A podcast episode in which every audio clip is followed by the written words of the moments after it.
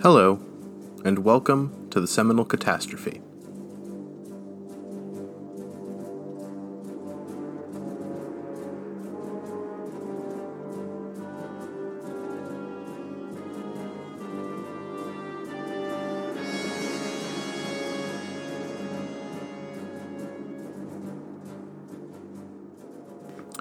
With the passage of time, after years of residence in Communist Russia and Nazi Germany, and with the phenomenon of the Second World War now before me, it was borne upon me to what overwhelming extent the determining phenomena of the interwar period, Russian communism and German Nazism, and indeed the Second World War itself, were the products of that first great Holocaust of 1914 to 1918. Thus I came to see the First World War as I think many reasonably thoughtful people have learned to see it, as the great seminal catastrophe of this century, the event which, more than any others, lay at the heart of the failure and decline of this Western civilization. These lines were first published in a book in 1979 by the great American diplomat and historian George F. Kennan. In it, he coined a phrase that has since become deeply associated with the defining event of his life and indeed the defining event of the last century, the First World War. This phrase, the seminal catastrophe, seems to sum up everything about this enormous conflict its terrible cost and resources and human lives, its disastrous effect on the stability of the entire world, and its setting of the stage for virtually every important political, economic, and military conflict of the rest of the 20th century, and even to the present day. Now, why am I talking about all of this right now? Well, like many of you, I became deeply interested in the history of the First World War as that conflict centennial was observed in the last few years. As I delved more and more into this subject, it became more and more clear to me not only how undercovered the First World War is in popular discourse, but at how cross purposes with itself that small amount of discourse can be. Details of this immense conflict are only known by a small number of historians and enthusiasts, and only a small number of those seem to truly grasp and understand not only what happened during those four years in its totality, but also what the ultimate reasons and results of that conflict were. And while I won't claim to be an expert ready to give you the definitive thesis on what the First World War was and what its ultimate effects on the modern world are, I hope that by taking a detailed look at what happened in the world from 1914 to 1918 in Europe and around the rest of the world, together we can perhaps come closer to understanding this problem. Before we start on that journey, I want to take the time to address some, for lack of a better word, logistical issues on who I am, how this podcast will work, and how you can reach out to ask any questions or give any suggestions you have about my presentation of the topic. First, who am I? Well, my name is Dylan Kornberg. I'm a longtime student of history who has, for the past several years, focused primarily on studying the First World War, especially on the events that led to the outbreak of war in August of 1914. This study has been almost entirely personal on my part. I finished my undergraduate degree with a major in history back in 2015, and since then have been an amateur, one might say self proclaimed, historian rather than a full time student. As such, I want to make clear that while I will do my best to make my research, writing, and presentation in this podcast as academically rigorous as possible, I do not pretend that I am giving a professional level of in depth education in anything covered here. If this podcast and the material it covers captures your interest, then I encourage you to read and study further on your own, to flesh out details that I will not cover here, and to develop your own takes on my interpretations. All the sources that I use for each episode will be posted in the show notes.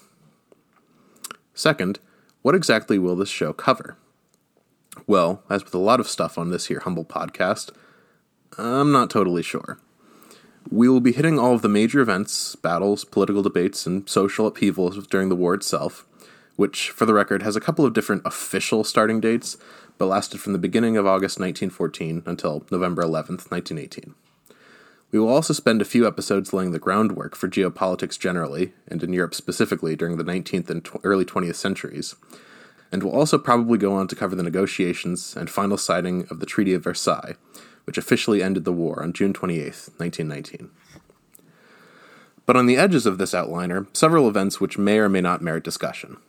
After all, every country that fought in the war, and many countries that did not fight in it but were affected by it tangentially, experienced deep and often traumatic social and political turmoil. Also, while fighting between the major powers ended in November of 1918, and the war was officially ended in June of 1919, various other military conflicts continued over the next several years that were directly or indirectly caused by the war between the Entente and the Central Powers. Also, there is the small matter of the so called Spanish flu, which from 1918 to 1920 killed between 50 and 100 million people.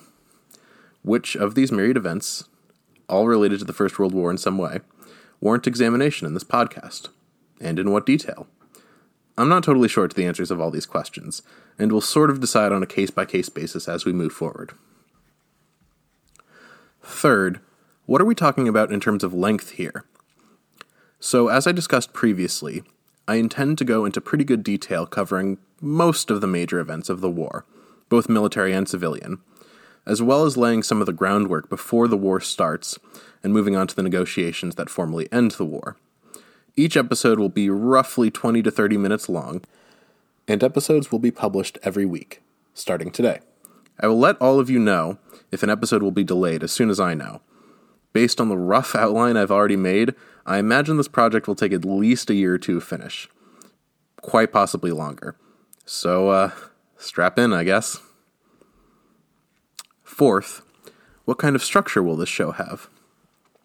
This point is something I've been thinking a lot about recently, and while I haven't worked out all the details yet in terms of how this will carry over in the long term, I do know what the structure of the show will be for at least the first dozen or so episodes.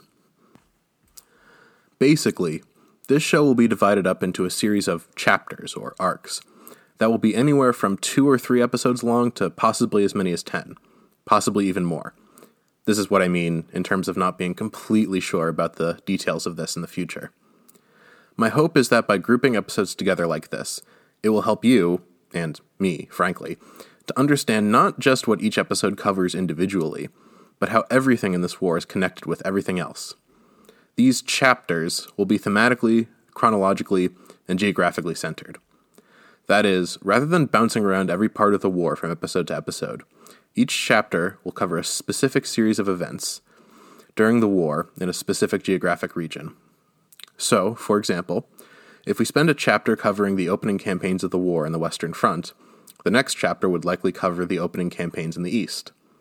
In between these grand, sweeping arcs will be one or two supplemental episodes that cover some niche aspect of the war that is not confined to a single area or time frame. These would be things like the home front or aircraft, topics that do not necessarily drive the narrative, but are important or at least interesting enough to warrant discussion. Now, not every chapter will be followed by a single supplemental episode. This is all very general. However, each episode will be titled in such a way that will make it clear whether it is an episode covering the narrative of the war or whether it is a standalone supplemental. Finally, some grab bag issues and concerns. As I stated before, I am not a professional historian, nor am I an expert on the First World War generally, nor any of the topics that make up this story. I am simply a humble and passionate student of history, and I hope none of you will find any issue with the material I present here, nor in any way I present it. If you do find issue with anything here, or if you have any questions or suggestions, please feel free to reach me at seminalcatastrophe at gmail.com. That again is seminalcatastrophe at gmail.com. Or you can find me at seminalcatastrophepodcast www.buzzsprout.com. I also want to mention the issue of language. As a native of the United States, whose first language was English, it will probably not surprise you that foreign languages are not something that come easily to me. Unfortunately for me, and I suppose for all of you, particularly those of you who are adept in the field of language, the story of the First World War involves a huge number of names of people, places, and ideas in a huge variety of languages. Just looking at the five major powers who fought throughout the war, in addition to English, there will also be a fair amount of French, German, Russian, and Hungarian.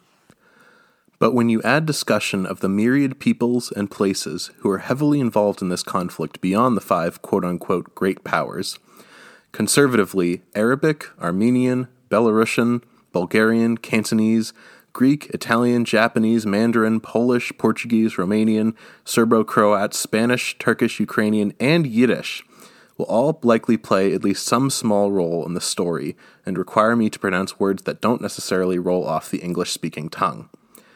And I am almost certainly leaving out a few of those languages, by the way. Fortunately, I do actually happen to speak a bit of German, so while I can't promise anything regarding my accent, I am at least fairly confident of my pronunciation of that language. But other than that, I will try my best to pronounce everything as accurately as possible. And please let me know if I butcher anything too badly.